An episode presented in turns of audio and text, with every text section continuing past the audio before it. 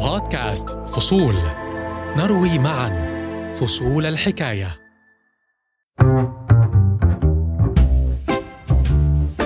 بقول لكم إيه؟ أنا جعان. أنتوا مش جعانين؟ جعانين هتطبخي النهارده. عايزين تاكلوا إيه النهارده؟ بياكل. بياكل إيه؟ لا بصي ده الأخضر واليابس. ده بيخرج تفتكري كده هشبع يا أسرية؟ ماذا ستأكل اليوم؟ سؤال محير سواء طرحته على نفسك أو طرحه عليك غيرك. لكن السؤال الأصعب ماذا سنأكل غدا؟ وغدا يعني المستقبل. في العام 2050 سيكون عدد سكان كوكبنا أقل قليلا من عشرة مليارات نسمة. فكيف سينتج العالم طعاما لهذا العدد الهائل من البشر؟ اليوم هناك 800 مليون إنسان يعانون من سوء التغذية. هذا الرقم يساوي تقريبا ضعف عدد سكان العالم العربي بالكامل. بدي أضيف رقم آخر إنه في عندك كمان تقريبا مليارين هم في حالة هشاشة الأمن الغذائي. ونحن الآن ثمانية مليارات فقط. فكيف إذا وصلنا إلى العشرة مليارات؟ في هذا البودكاست مشكلة الغذاء. الآن وفي المستقبل قصة الفقد والهدر والندرة كم يكلف إنتاج شريحة برجر في مطعم للوجبات السريعة؟ وما علاقة طبق السلمون المزين بشرائح الأفوكادو بالمنشار الكهربائي والمدفع الآلي؟ وفي هذا البودكاست أيضا سأسأل خبيرا في الغذاء عن السؤال الكبير هل سيكون العالم في 2050 قادرا على إنتاج طعام يكفي الجميع. مش بدك نعم أو لا؟ ستسمع إجابة قاطعة لكن الأهم ستعرف لماذا. أه، بتحب بتحب أعلق ليش؟ قلت لا. هذه الحلقة تطرح سؤال المستقبل في مشكلة الغذاء. ما هو الذي على وشك أن يتغير؟ وما هو أثر هذا التغيير؟ أنا محمود الشعراوي وهذه حلقة جديدة من بودكاست فصول. هذه هي الحلقة الأولى من حلقتين عن طعام المستقبل على أن تكون هذه الحلقة لتحديد المشكلات أما التي تليها مخصصة لطرح الحلول والمقترحات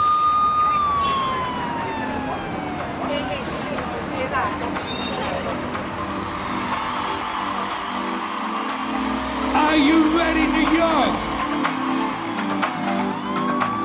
نيويورك مثال على ما قد تكونه مدينة صاخبة ومزدحمة.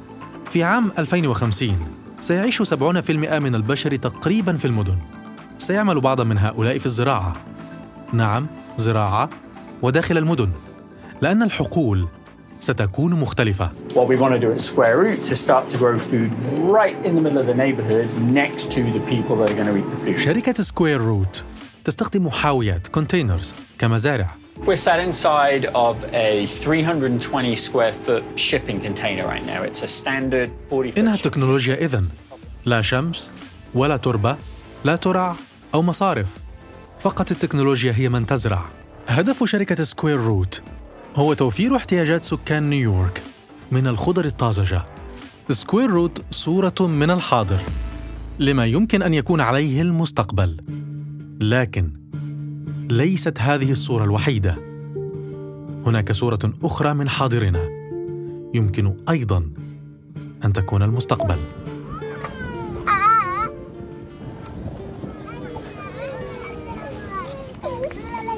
تعرف الجائعين من أصواتهم حتى قبل أن يتكلموا. والله جالس لنا تحت ذي الشجرة ولا معانا حاجة. أم حنشان قد إحنا خايفين علينا تنزل علينا. قبل أمس قتلنا حنش مننا من تحت شجرة وأنا والله العظيم معي شفيقة علي نازحة يمنية وهي أم لعشرة أطفال. تحمل أصغرهم بيد بينما توقد نارا تحت قدر الطعام باليد الأخرى. وحول شفيقة ترى فروع أشجار يبدو أنها قطعت حديثا وغرست في الأرض لتعلق عليها أقمشة أتت من مصادر شتى. هذه ملاءة نصف مهترئة. وتلك المزركشة كانت سجادة. هذه هي خيمتهم. جدران من قماش بلا سقف. والله بعد حين يرقدون قيع يعلم بين ربي ان إحنا نرقد قيع بعض احيان ونعم نرقد قيع بعض احيان شفيقة وأولادها بشر من لحم ودم لكنهم في الإحصائيات رقم ضمن مئات ملايين الجائعين. نتكلم الآن عن 825 مليون شخص يعني واحد من كل تسع أشخاص. وللأسف البلدان النامية فيها أعلى نسبة جوع. الدكتور فاضل الزعبي خبير الأمن الغذائي عمل في الأمم المتحدة لأكثر من ربع قرن. يعني إحنا بنتحدث عن الكونغو ب 20 مليون آه، واحد. إنسان بأفغانستان ب 17 مليون في اليمن ب 16 في نيجيريا وأثيوبيا كل واحدة فيهم 13 مليون في سوريا نفس الرقم في فنزويلا في جنوب السودان آه، تقريبا 7 مليون وفي السودان 7 مليون. هي أرقام مهولة. هذه أرقام فعلا بتخلينا نفكر ليش إحنا وصلنا لهذا الحد. كيف وصلنا إلى هذا الحد؟ ربما علينا البحث قليلا في التاريخ عن الإجابة. أعرف أنك هنا لتسمع عن المستقبل سنتحدث عن المستقبل لكن إذا كان حدسي صحيحا فأنت أيضا تحب قصص الماضي هل مر عليك من قبل فيلم 10000 بي سي؟ عشرة ألاف عام قبل الميلاد؟ في بداية الفيلم ستميز صوت الممثل عمر الشريف وهو يحكي عن مجموعة من البشر تعيش على صيد حيوانات الماموث العملاقة. والتي كانت قد بدأت في الانقراض.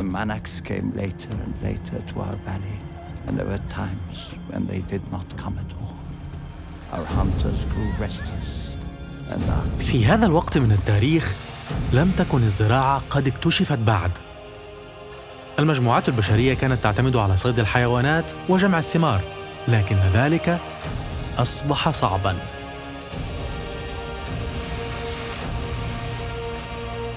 ولهذا يغادر كبير صيادي القبيلة للبحث عن مصدر آخر للطعام مصدر أكثر استدامة.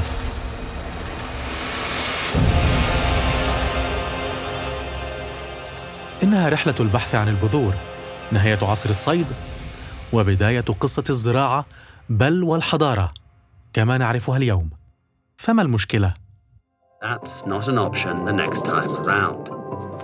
Agriculture depends on a stable climate with predictable seasons and weather patterns.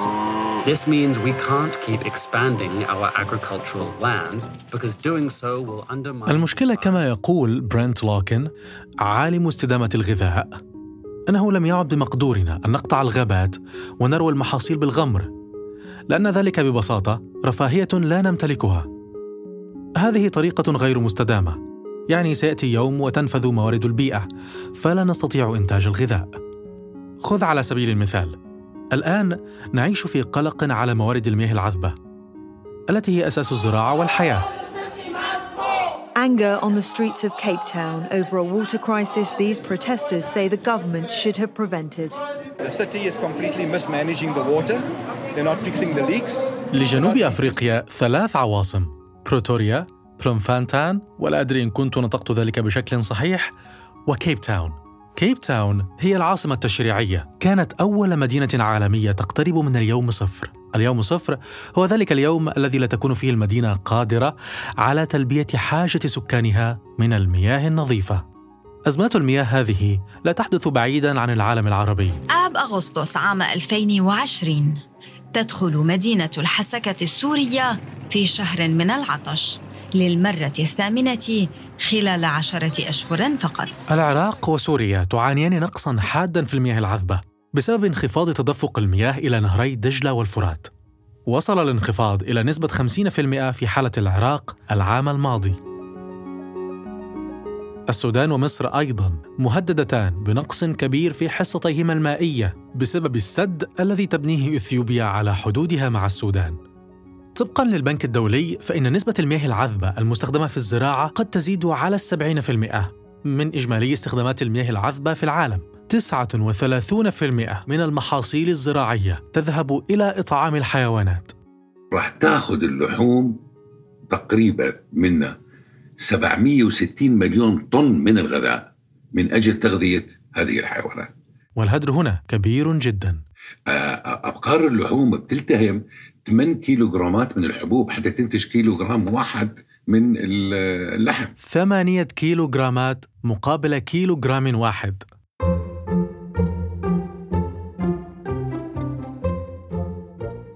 تعال نتذكر يوم عمل عاديا في عالم ما قبل كورونا. في منتصف يوم عمل شاق بدأت تشعر بالجوع. تسمع هذه الأصوات في رأسك.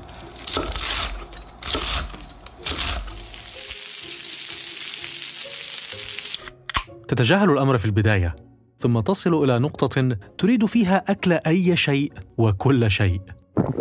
حينها سيكون بديهيا أن تتصل بمطعم الوجبات السريعة في الجوار وتطلب شتيره لحم دسمة مع البطاطا المقلية. لأنها ستصل بسرعة وستكون غنية بالسعرات الحرارية. لكن كم تكلفة هذه الوجبة؟ لا اتحدث هنا عن النقود. استمع إلى كم تكلف هذه الوجبة من الدكتور فاضل الزعبي. قطعة الهمبرجر ال 100 جرام هي تستهلك لإنتاجها حتى تشوفها أمامك بالساندويتش. 800 جرام من البقوليات بدها 200 لتر من المي. بدها 7 متر مربع من التربة لإنتاجها بدها 10 وحدات طاقة حرارية وما تنتج من كربون. فهذا أنماط الاستهلاك حتما تؤدي إلى آه، زيادة الضغط على توفر الغذاء.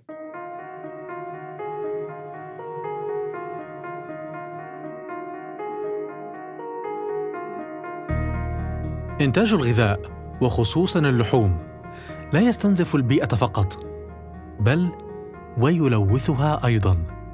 إنتاج اللحوم وحده مسؤول عن 15% تقريبا من إنتاج غازات الدفيئة التي تسبب الاحتباس الحراري. تغير المناخ آه، بيعيق إنتاج الغذاء. حاليا مثلا في نقص في المعروض الغذائي. يعني في فيضانات اجتاحت آه، إندونيسيا وبنغلاديش العام الماضي. وفي في جفاف أصاب أصاب أستراليا وفي طقس شديد البرودة أصاب الصين وفيتنام. هذا كله أدى إلى انخفاض. فلك أن تتخيل الاحترار العالمي اللي بينتج من تغيير المناخ إذا فقط استطعنا نحد منه درجة ونص درجة ونصف راح يؤدي معنا بنتيجة انخفاض في الإجهاد المائي تقريبا بنسبة 50% ومن أشكال. طبعا هذا رقم رقم بخلينا نفكر كثير بأنه ارتفاع درجة حرارة واحد ونص. هي مش مجرد أنه الدنيا صارت صيف وحامي وبتشغل المكيف بقدر ما أنها راح تأثر على المخزون المائي اللي هو أساس الزراعة.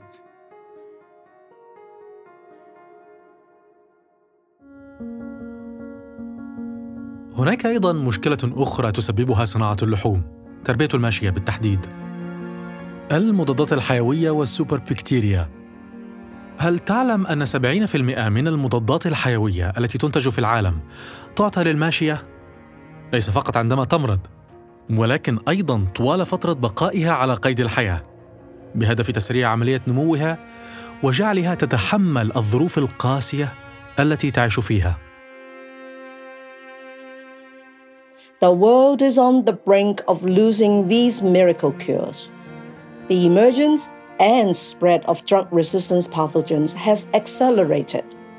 More and more essential medicines are failing. دكتور مارغت شان الرئيسة السابقة لمنظمة الصحة العالمية تقول إن العالم يتجه إلى عصر ما بعد المضادات الحيوية والذي فيه عدوى بسيطة قد تقتل No action today means no cure tomorrow. وهذا سيكون نهاية الطب الحديث كما نعرفه اليوم. فهل نحن نربي الماشية؟ أم نربي السوبر بكتيريا التي لا تقتلها المضادات الحيوية؟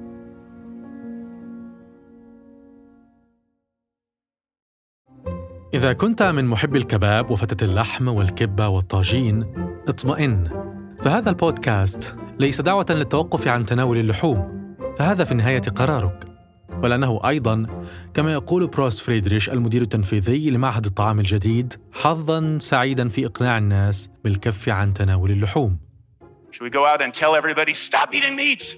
Go vegan! Is that the solution? Yeah, good luck with that. For 50 years, environmentalists, global health experts, and animal activists have been begging the public to eat less meat.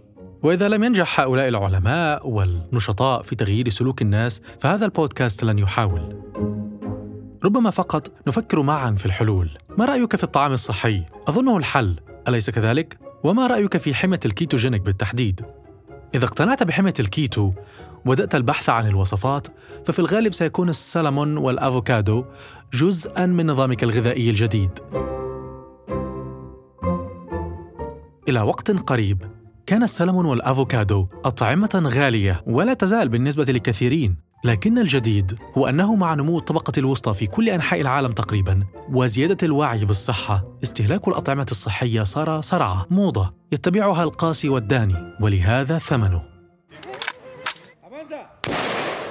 تلفزيون دي في الألماني أنتج وثائقيا استقصائيا يتتبع قطعة السلمون وشرائح الأفوكادو إلى أمريكا الجنوبية حيث يتم إنتاجها على نطاق واسع Six years ago, some of the farmers started fighting back. They formed their own security force.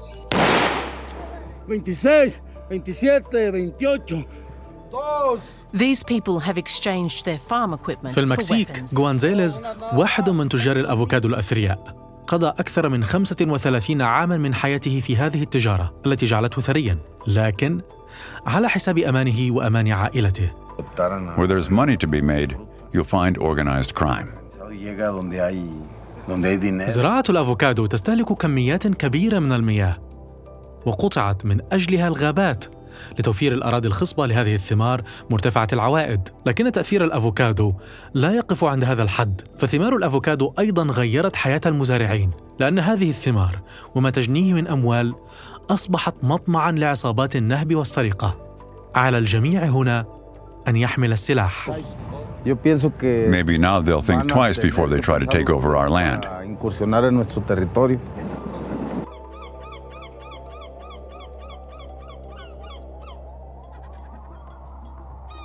ظروف إنتاج السلمون في تشيلي لا تقل سوءا. فرغم أن أسماك السلمون أسماك مفترسة إلا أنه يتم إطعامها هنا في هذه المزارع أعلاف الصويا التي تأتي من البرازيل. وفي سبيل زراعة هذه الكميات الهائلة من الصويا استخدمت المناشير لقطع الغابات. وذلك بدوره يضر النظام البيئي الذي نعتمد على استقراره في الزراعة.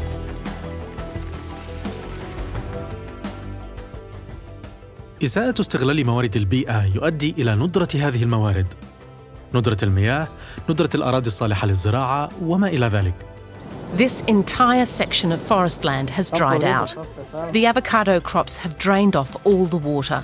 But forested areas need to be protected to help maintain the supply of groundwater. قد تقول هذه مشاكل تتعلق بإنتاج الطعام شيء يتعلق بالمنتجين ما شأننا نحن المستهلكين؟ الإجابة الهدر والفاقد الغذائي. لك أن تتخيل أن البشرية تهدر ثلث ما تنتج. فتخيل الهدر والفاقد الغذائي ثلث يعني بننتج أربعة مليار طن غذاء في العام. لا نستهلك منه للبشرية إلا 2.7 بالعشرة وثلثه يذهب هدرا وفاقدا. إذا بدك تسألني شو الفرق بين الهدر والفاقد الفاقد هو ما يفقد خلال من بعد الحصاد لحين وصوله إلى طاولة المستهلك يعني خلال سلسلة ال- سلسلة القيمة وسلسلة الإمداد. آه، أما الهدر فهو ما يهدر الإنسان في مائدته. فتخيل هذه الأرقام كلها تشكل ضغط كبير جدا جدا. سلسلة الغذاء تعاني من ضغط هائل، أعداد البشر تتزايد، والقدرة على إنتاج طعام يكفي لهم جميعا تتناقص، إمدادات المياه العذبة في مأزق، والتغير المناخي يجعل من الزراعة أمرا صعبا وفيه تحديات، وإنتاج اللحوم يستهلك من الموارد أكثر مما ينتج، وهنا لابد أن نسأل سؤال المستقبل. دكتور فاضل بخبرتك في الأمن الغذائي سنين طويلة هل العالم قادر في 2050 على إنتاج طعام يكفي الجميع؟ لا يا لا قاطعة؟ أه، بتحب بتحب أعلق ليش؟ قلت لا؟ يا ريت اتفضل ببساطة لأنه كل اللي تحدثنا فيه من حلول تتحكم فيها النزعة الاقتصادية والسياسية والإرادة السياسية لو كان الموضوع هو موضوع يتعلق بالإنسانية فقط كان قلت لك نعم لكن نحن نرى بأنه في سبب أساسي يعيد يعيقنا من التنمية الزراعية هي الاراده السياسية. التنبؤ يأتي من قراءة الواقع. واقعنا السياسي لا يبشر، لكن الواقع يمكن أن يتغير. ماذا سيحصل في المستقبل؟ ربما يكون قرارك. الحلقة القادمة من هذه الثنائية تحث الخطى من سبيلبيرد إلى نيويورك للبحث عن حلول لمشكلة الغذاء. فكن مستعدا لأخذ جولة في المزارع الأفقية وتطبيق تكية. أما إذا كنت لازلت متحيرا في ماذا ستأكله اليوم، افتح ثلاجتك ودعها تأخذ القرار من أجلك، فأيا ما كان طعامك اليوم، ما ستأكله غدا مختلف. أنا محمود الشعراوي دمت في صحة وعافية.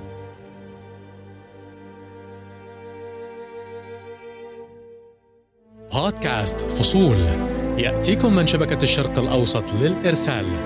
اشتركوا على Apple Podcast، Google Podcast، و SoundCloud لتصلكم الحلقات صباح كل اثنين